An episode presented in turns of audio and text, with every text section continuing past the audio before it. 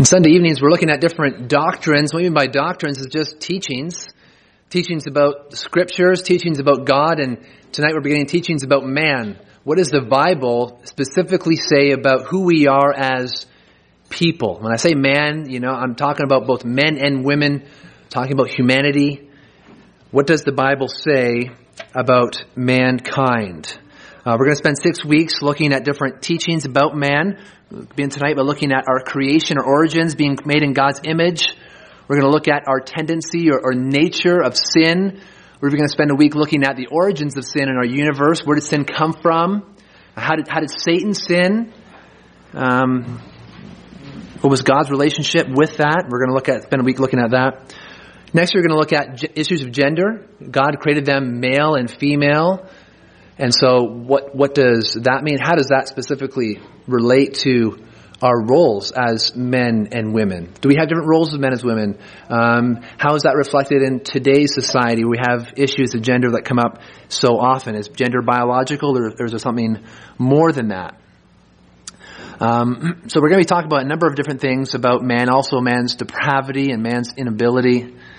And so this will be a good study because so many of the teachings about man are denied or undermined, especially by our society today. We have this idea from our culture that man is basically good, and things outside of us are really what causes bad things to happen to us or causes us to react negatively. And so if we can improve as a human race, if only we can provide food for everybody, shelter for everybody, if only we could have better education, if only we can have better government, better police and fire, all these things, the human race is going to be better. Our society at large denies sinfulness of the human soul. And so we're going to be looking at these teachings from Scripture to see how the Scriptures teach about these kinds of things. What we're going to do is beginning in Genesis. So you can take your Bibles, open to Genesis 1, or you can use the Scripture that I have printed out in the handout. But if you open up to Genesis 1, we're going to look at how God created man. He begins by speaking and creating light, and then creating the earth and separating the waters from the waters, and up rises the firmament, separation between the clouds and the seas. And then he creates vegetation and puts the sun, moon, and stars in place and creates all the water creatures and the creatures in the sky. And then finally on the sixth day, God creates the creatures that walk on the face of the earth, and he creates man. And we're going to look at what Scriptures say about God creating man. Look with me at Genesis 1:26 to 28. Then God said, "Let us make man in our image, after our likeness. And let them have dominion over the fish of the sea, and over the birds of the heavens, and over the livestock, and over all the earth, and over every creeping thing that creeps on the earth." So God created man in his own image. In the image of God he created him. Male and female he created them. And God blessed them. And God said to them, "Be fruitful, and multiply, and fill the earth, and subdue it. And have dominion over the fish of the sea, and over the birds of the heavens, and over every living thing that moves on the earth." If you see your handout, the very first point that we're going to talk about tonight is the image of God. The image of God. It says here that God says, "Let us make man in our image, after our likeness." What does it mean to be created in God's image? And creating God's likeness. There has been people in the past who have tried to, the image is this thing and the likeness is this thing. They try to make a separation between image and likeness based on these Hebrew words. But these Hebrew words are repeating the same idea. Such a distinction is just not able to be sustained as you look at the biblical account. So as God says, "Let us make man in our image and in our likeness," what is God referring to here? What does it mean? Well, in the context and how the readers would have understood as they read Genesis is an image in the ancient world were simply statues intended to represent someone, often being a god or a king. And so here God is saying, "I'm going to make man to represent me here on earth, to be my representatives, to be a reflection of who I am, my likeness, my image, Now, finite, there's always a creator-creature distinction. But we have in mankind is a reflection of who God is. And not just a reflection of who He is, but we are His representatives. That's why God gives us this command to go forth and subdue and exercise dominion, to do what God does in a universal sense. We are to do here in a limited sense, in an earthly scope, here on earth as God's representatives. Okay, so we are finite replicas of God's infinite qualities. Now, what does that consist of? How do we reflect God? What is about God that is reflected in mankind? This is not just Christians. This is everybody in mankind. Okay, everybody around the world. How are we reflective of who God is? Well, you can think of things like intellectual ability. You know, things that distinguish us from the animals. Intellectual ability, moral purity, a spiritual nature, creativity, the ability to make ethical choices, and immortality of the soul. All of these things, we share a likeness with God. Okay? And this is not meant to be exhaustive, but what I want to do tonight is look at a few of these qualities and not to exhaust what it means to be made in the image of God, but look at some of the major ones here. And you can follow A, B, and I think there's C. Yeah, A, B, and C here on your handouts as we look at some of the qualities that we possess, that God has bestowed upon us and given to us as His representatives here to reflect His glory and His personhood here on the world. So the very first one, letter A. Exercising lordship. Okay, to be made in the image of God means that we exercise lordship. God exercised lordship over all. And we, in a sense, in a finite sense, exercise lordship as the human race.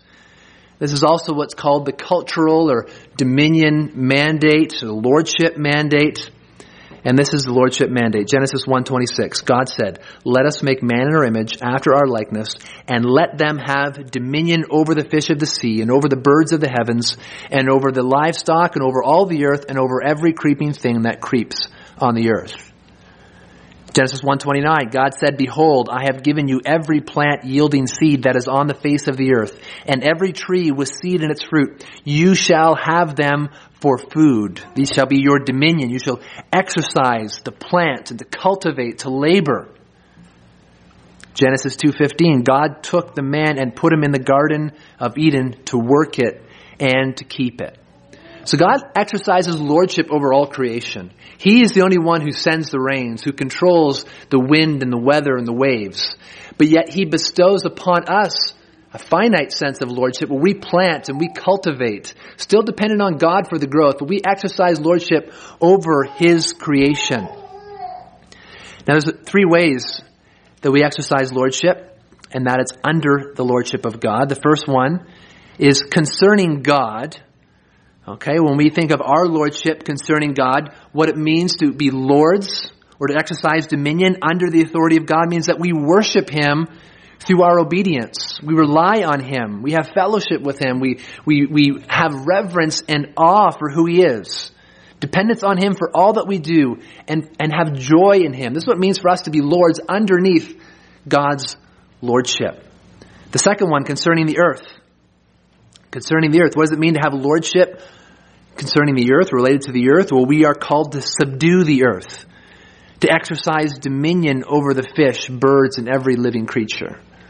Okay, this does not mean that we can just do whatever we want with the earth. We are to be good stewards of what God has given to us, but we are called to subdue and have dominion over the fish, the birds, and every living creature.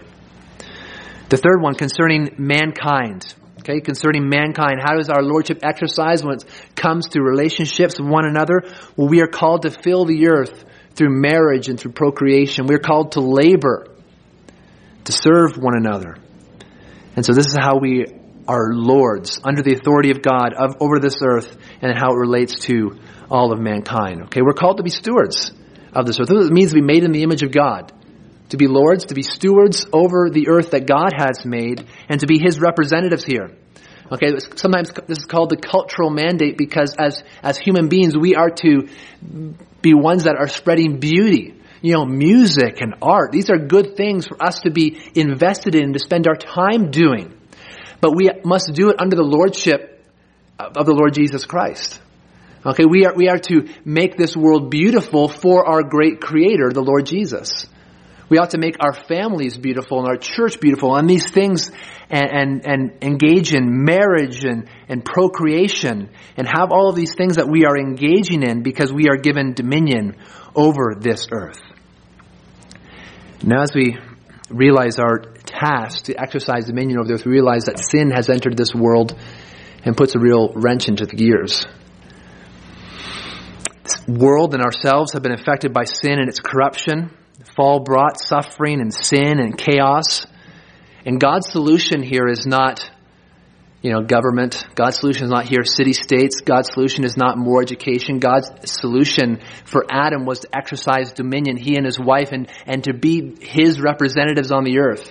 Now, because of sin has entered the world, what has God done? Well, God, before the foundation of the world, planned that the Lord Jesus Christ really would be the fulfillment of this cultural, this lordship, this dominion mandate. It's not us who are to rise up and to form government and to exercise dominion over the earth. That's not our place. Our place is now to see Jesus Christ accomplish that.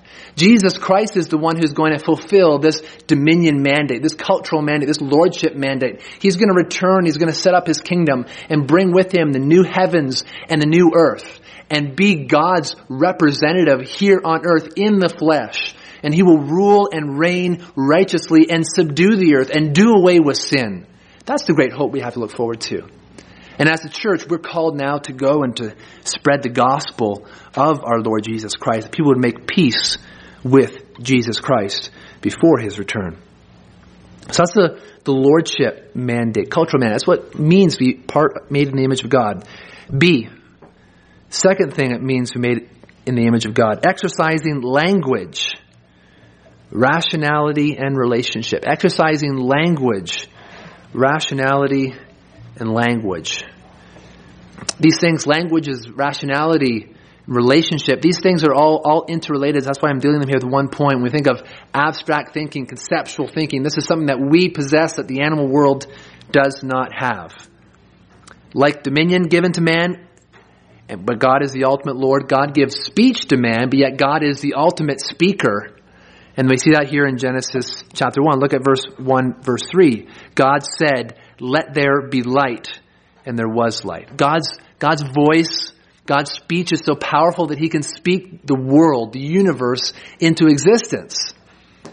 And he's also given us that power to speak, not to speak things into existence, but to communicate with one another, and to have these words that are so very powerful. And it's interesting that as God speaks the world into existence, he speaks and he gives us ears to hear. And the very first thing he does when he creates man is speak to him. It's amazing. Genesis 1, 27, 28. God created man in his own image. In the image of God, he created him. Male and female, he created them. And God blessed them, and God said to them. Okay, just created. God said to them, "Be fruitful and multiply and fill the earth and subdue it. And have dominion over the fish of the sea and over the birds of the heavens and over every living thing that moves on the earth." And then in Genesis 2, we have Adam exercising his ability to speak by naming all the animals. As God parades the animals before him, Adam uses his speech and his rationality to name each and every creature that God had created. Genesis 2, 19 and 20. "Out of the ground the Lord God had formed every beast, the field, and every bird of the heavens, and brought them to the man to see what he would call them. And whatsoever the man called every living creature, that was its name. The man gave names to all livestock, and to the birds of the heavens, and to every beast of the field." Okay, language is of such powerful capacity. I don't know if we realize just how powerful languages and speech is, and this gift that God has given to us, this great gift that God has to speak and to create with his words. Think about the gospel, how that goes forth, the power of God's spoken word. When God speaks, he can raise the dead, he can bring new life. Okay, God's words are so powerful, and he's bestowed upon us a like gift. A quality, a finite replica of his infinite power of language. Now, language is of such powerful capacity. I want you to consider Genesis 11, 6 and 7, talking about the Tower of Babel. The Lord said, "Behold, they are one people, and they all have one language. And this is only the beginning of what they will do. And nothing that they propose to do will now be impossible for them.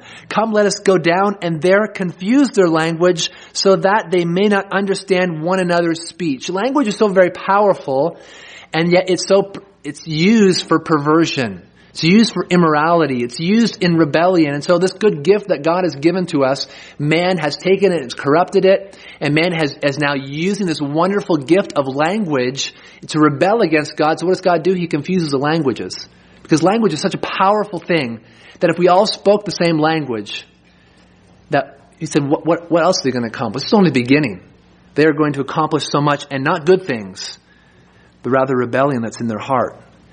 James 3 reminds us of the power of the tongue and the power of language. Look at James 3 as we read through this passage. Again, a longer passage, so do your best to stay focused to the text. Here we are, James 3, verse number 1. Not many of you should become teachers, my brothers, for you know that we who teach will be judged with greater strictness. For we all stumble in many ways, and if anyone does not stumble in what he says, he is a perfect man, also able to bridle his whole body. If we put bits into the mouths of horses so that they obey us, we guide their whole bodies as well. Power of the tongue. Look at verse 4. Look at the ships also. Though they are so large and are driven by strong winds, they are guided by a very small rudder wherever the will of the pilot directs. So also the tongue is a small member, yet it boasts of great things. How great a forest is set ablaze by such a small fire. And we saw that in the past few weeks. In verse 6, and the tongue is a fire, a world of unrighteousness. The tongue is set among our members, staining the whole body, setting afire the entire course of life, and set on fire by hell. For every kind of beast and bird, of reptile and sea creature can be tamed and has been tamed by mankind. But no human being can tame the tongue. It is a restless evil, full of deadly poison. With it we bless our Lord and Father, and with it we curse people who are made in the likeness or the image of God. From the same mouth come blessing and cursing. My brothers, these things ought not to be so. Does a spring pour forth from the same opening both fresh and salt water? Can a fig tree, my brothers, bear olives, or grapevine produce figs? Neither can a salt pond yield fresh water. What he's saying there is that language is so powerful. So as Christians, we must bridle our tongue. And notice how he says why we ought to bridle our tongue when we speak to others, because of the likeness of God, the image of God that is in mankind. And so we ought to be careful for our tongues, because language and our speech is a gift given to us by God, yet it is so powerful for destruction. We saw it here in Babel. We see it in James, the power of common language and the power of the tongue. Don't we see this today in our world of telecommunications and social media? Don't we see this today? And when we see that through translators and we have a global network like the internet, where ideas and language can spread so fast, even across boundaries of country, across ethnic barriers, across language barriers. And now as we have our phones, our tablets, our computers, where we're being bombarded by this language, and how quick it is for people across a whole country, across the whole world, to unite in a common rebellion against God. We see great things happening through the world of social media as the power of language is unleashed and the power of ideas are unleashed. This is the same thing as what God was saying back in Genesis 11. Look at the people. There's going to be no end to what they're able to do because they are so united and their language are speaking in one voice. We have the same thing happening today, aided with the power of technology. Think about what our society has gone through in terms of its morality, in terms of its ethic. In just the last, 10, 20 years? So we have the advent of easy communication, of easy language. Consider where our culture is now to when it was then. So this technological revolution, this revolution of language, has actually brought a revolution of immorality, especially sexual immorality and other kinds of filth and disgusting things that people are using this beautiful gift of language that God has given to us. So as Christians, James gives us a reminder not to participate in this kind of language the world uses, but to bridle our tongues, to speak with kindness and tenderness and gentleness, and even to people, especially to people who disagree with us as Christians. I would love if our church, even though we are reviled in a sense in our culture, because we are so countercultural in terms of our views on marriage, in terms of our views on manhood and womanhood, in terms of our views on homosexuality, in terms of our views on gender, that even though we're so countercultural, that they could not say a word against us in terms of our speech. That even though they hate our ideas and really the ideas of Scripture, they say, but we speak so kindly and we're not angry, we're not haughty. I would love for that to be our example. And that should be our example. That's what we're called to be as Christians. To have speech seasoned with salt, especially to those who disagree. Let's strive to that end, because we're made in the image of God and He's given us language as a good and righteous gift. C, the third part of God's image I want to focus on. Exercising holiness and righteousness. Exercising holiness and righteousness. So exercising lordship, exercising language. The Bible speaks about us being recreated into the image of God, and it describes the image of God as being holy, blameless. Look at Ephesians 4:20. But that is not the way you learn Christ, assuming that you have heard about Him and were taught in Him, as the truth is in Jesus, to put off your old self, which belongs to your former manner of life and is corrupt through its deceitful desires, and to be renewed in the spirit of your minds, and to put on the new self, created after the likeness of God in true righteousness and holiness. What does it mean to be in the likeness and image of God? True righteousness and holiness. Colossians 3:9. Do not lie to one another, seeing that you have put off the old self with its practices and have put on the new self, which is being renewed or recreated in knowledge after the image of its creator. Okay? We are being transformed as believers in Lord Jesus Christ into this image of God that is typified by righteousness and holiness, and we see this exemplified in our Lord Jesus Christ. Colossians 1:15. Christ is the image of the invisible God. You want to know what the image of God looks like perfectly? Look at the Lord Jesus Christ. Hebrews 1:3. Christ is the radiance of the glory of God, the exact imprint of His nature. Okay, so we're being renewed, sanctified into the image of God in righteousness and holiness, the knowledge of God, and then here we have Christ exemplifying, typifying God's image, God's nature, and His likeness in human form. And those two ideas of what we're becoming and who Christ is brought together in Romans 8:29. It says this, for those whom He foreknew, talking about God, those whom God foreknew, He also predestined to be conformed to the image of His Son, in order that we might be the firstborn among many brothers.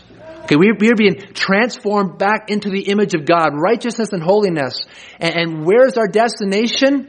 The image of Jesus Christ. We're being transformed and made looking like Him. And what does it look like to be transformed in the image of Jesus Christ? Well, Galatians 5 tells us the fruits of the Spirit, which is really the fruits of Christ's likeness, His character, love, joy, peace, patience, kindness, gentleness, self-control. This is what it looks like to be created in the image of God after the image of our Lord Jesus Christ. Okay? Next part. Why is the image of God important? Okay, why is the image of God important? Point number 2. Why is the image of God important? This is not just an academic topic. It's not just, well, yeah, that's good information to know a little bit about the image of God and what that means in Genesis 1. It's not just things to stuff into our minds. The image of God is so relevant to how we live our lives as Christians, so relevant to how we interact in this world. And here's the biggest reason. It's written on your paper. The dignity, the value, and worth of all men. All people. Doesn't matter what social class. Doesn't matter who your mother and father were, what your ethnicity is, what your language is, what your IQ is. Doesn't matter how small you are, whether you're still in the womb of your mother or not, whether you are elderly, whether you don't remember who you are anymore. Those things do not matter. Every single person is made in the image of God, and therefore, why it's so important? Because everyone has value, dignity, and worth because of that. We do not bestow value, dignity, and worth on another person. They have that already because God has bestowed it upon them, because they are made in His image. This doctrine is so very important because this doctrine is the foundation for any kind of anti-discrimination, any kind of equal rights, any kind of peace and prosperity, any kind of abolition of slavery. It's all rooted in every single individual having value and worth and dignity because they are human beings created in the image of God. Such an important doctrine. Psalm 8:4. What is man that you, God, are mindful of him, and the Son of Man that you care for him? God bestows upon man amazing honor, even though we are dust. Genesis 9:6. Look how the image of God is related to the command not to murder. Whoever sheds the blood of man, by man shall his blood be shed. So why is the Bible here in Genesis 9:6 calling for capital punishment? For God made man in his own image. Why is it wrong to murder? Because that person is made in the image of God. They have value, dignity, and worth. They are representatives of God. They reflect God and His glory and His beauty. And so they should not be destroyed. Should not be killed. Whether that's in the womb, whether they're in the hospital dying of cancer, whether they're elderly. Because they were created in the image of God. God made man in His own image. So we respect all fellow man because we are all made in the image of God. Discrimination based on ethnicity, gender, social class is all wrong because we are made in the image of God. Murder is wrong, not because it's a social construct and it's going to help propagate the race. Murder is wrong because we are made in the image of God. And when someone is killed, someone is murdered, their image of God is being attacked. And it's really God is being attacked. Now, I want to talk a little bit about the evolutionary way of looking at the world, because we're bombarded as Christians that we're anti-science, anti-intellectual, not rational, just leap of faith, leap in the dark, really of a bygone era. We got our heads stuck in the stands. We belong in the Middle Ages, bigoted. You know, there's a lot of things that we're called. But if the evolutionary view, which is pretty much accepted across the board in the Western world, not all around the world, but definitely in the Western world, evolutionary view is accepted. We no longer have this doctrine, this teaching that man is made in the image of God. Therefore, every single person has value, dignity, and worth before God. That truth gets thrown out the window. And it gets replaced with the idea that we have ancestors who are monkeys, and we are just raw brutes who have managed to survive the process of evolution. And we have differences in our culture and society. We have kids that are born with Down syndrome that are terminated now, what they call it. Pregnancy ended in the womb of their mother because a child with Down syndrome is inferior than someone who doesn't have Down syndrome. That is the evolutionary way of thinking applied to abortion.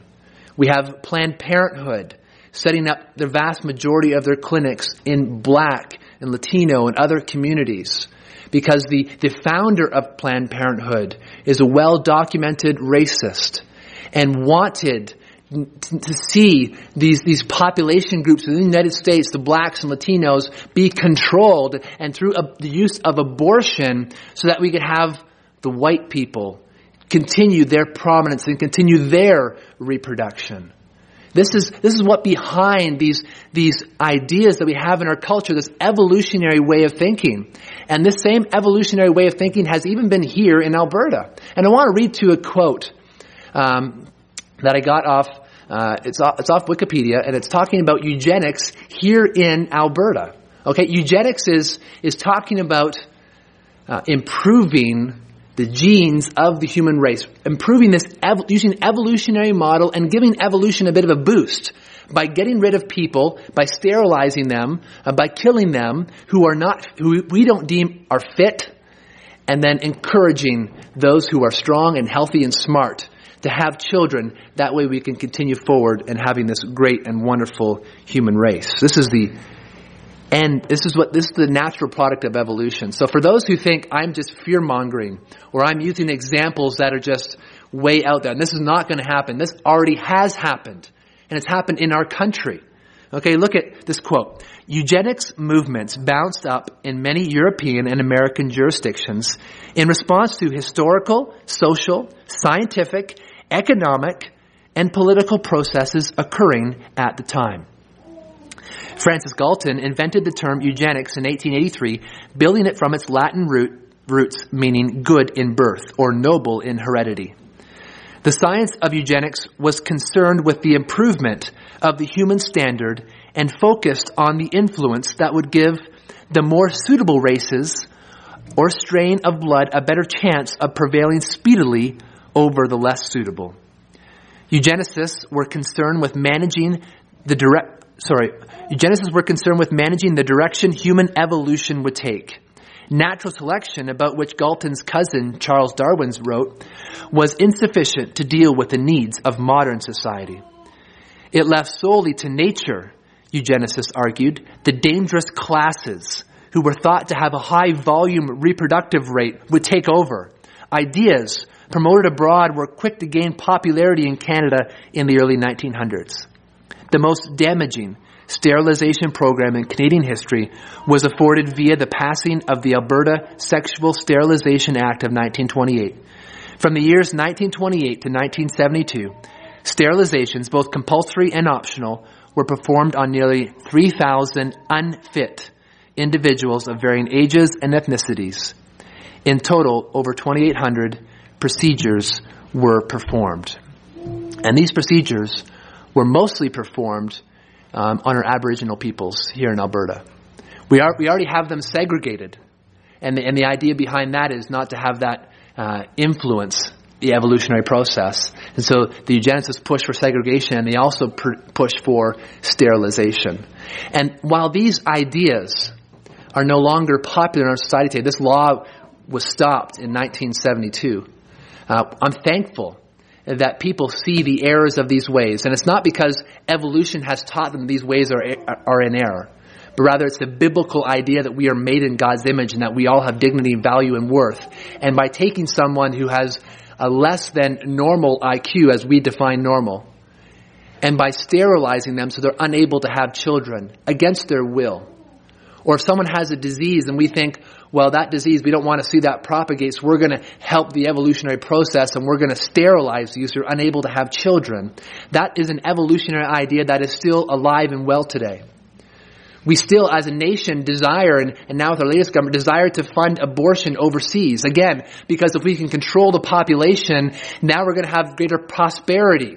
We're going to have those people who are not poor and impoverished having children, but those who are able to afford children, those who have good education, they're the ones that are going to have the births. They're the ones that are going to populate this earth. The same ideas are alive and well here today. We have seen in our education system where a government desires to force their education system on every single person because, again, their way of looking at the world, their evolutionary model, their ideas of sexuality and gender are right, and they want to impose that upon everyone. And we have governments around the world who would take away children from parents, again, because they want to cultivate this one race that is going to this one direction, evolutionary thought and principles at work. Now, it is the image of God in man is the biblical idea that is really going to uproot racism. That's really going to uproot discrimination. That's really going to uproot these mass sterilizations and killing people who are innocent just because they are different. It's a biblical worldview. The pro-life movement is a movement based on biblical principles that we are made in the image of God and we are an image bearer of God at the time of conception. The fight against the pro-life movement, even at the end of life, is based on biblical principles. The abolition of slavery was led by Christians and biblical principles that all of us are made in the image of God. The civil rights movement in the United States, again, was not just a black movement, but was a movement of black people, African Americans, who understood the Word of God and understood they were made in the image of God, just like the white man. And so the civil rights movement was a spiritual reformation. It was the idea that we are made in the image of God, therefore have equal dignity, value, and worth. So different than the evolutionary model that is being taught across the board in our society today. Now, I'm thankful that our culture is inconsistent. They're not running with this evolutionary model, continuing to try to direct natural, so-called natural evolutionary model. I'm thankful they're inconsistent because they are made in the image of God, and so God's law and God's goodness is still impressed upon their hearts, no matter how marred it is, no matter how much they rebel God. They are still made in God's image. And so the image of God is so important, and we must also treat everyone with dignity and value and worth, never to be discriminatory, never to be racist, because we are all made in God's image. That's a biblical Christian idea. The third thing I want to look at tonight, what is God's purpose in making man? This will be brief. What is God's purpose in making man? The Westminster Shorter Catechism, the first question, what is the chief end of man?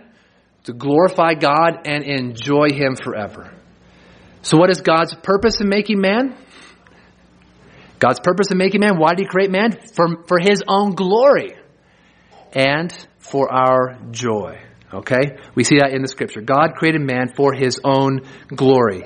Isaiah 43. Bring my sons from afar and my daughters from the ends of the earth, everyone who is called by my name, whom I created for my glory, whom I formed and made. Ephesians 1:11-12, in Him we have obtained an inheritance, having been predestined according to the purpose of Him who works all things according to the counsel of His will, so that we who were the first to hope in Christ might be to the praise of His glory. Why did God make us? For His glory. Why did He redeem us? For His glory. John 10:10, the thief comes only to steal and kill and destroy. I came, says Jesus, that they may have life and have it abundantly. Jesus came to restore to us life, abundant life, a joyful life, a life with God as it intended to be. And what is this abundant life that Jesus came to restore? It's life with God. It's to have God. Look at Psalm 16:11. You make known to me the path of life. In your presence there is fullness of joy. At your right hand are pleasures forevermore. Psalm 27:4, one thing have I asked of the Lord that I will seek after, that I may dwell in the house of the Lord all the days of my life, to gaze upon the beauty of the Lord and to acquire in His temple. Why are we made? Why do we exist? For God's glory and to enjoy Him forever. We're made to be in His presence. This should be a longing for us, a desire for us. Psalm 73:25, whom have I in heaven but you? And there is nothing on earth that I desire besides you. My flesh and my heart may fail, but God is the strength of my heart and my portion forever. Psalm 84, how lovely is your dwelling place, O Lord of hosts. My soul longs, yes, faints for the courts of the Lord. My heart and flesh sing for joy to the living God. For a day in your courts is better than 1,000 elsewhere. I would rather be a doorkeeper in the house of my God than dwell in the tents of wickedness. Revelation 4:11, worthy are you, O Lord and God, to receive glory and honor and power, for you created all things, and by your will they existed and were created. And Romans 11:36, for from Him and through Him and to Him are all things, including us. To Him be glory forever and ever. Amen. This is why we were created, to enjoy our God. He's created us to enjoy Him. He's created us to reflect His glory and His goodness, to praise His mercy and His wonder. And this is what Jesus Christ does for us. We talked about this morning, coming in the new covenant, shedding his blood. He restores us, reconciles us to God so that our purpose in life is restored. We exist to be with God. He is our joy. He is our end. He is our goal. This is why we're here. Let's live like it. Let's pray.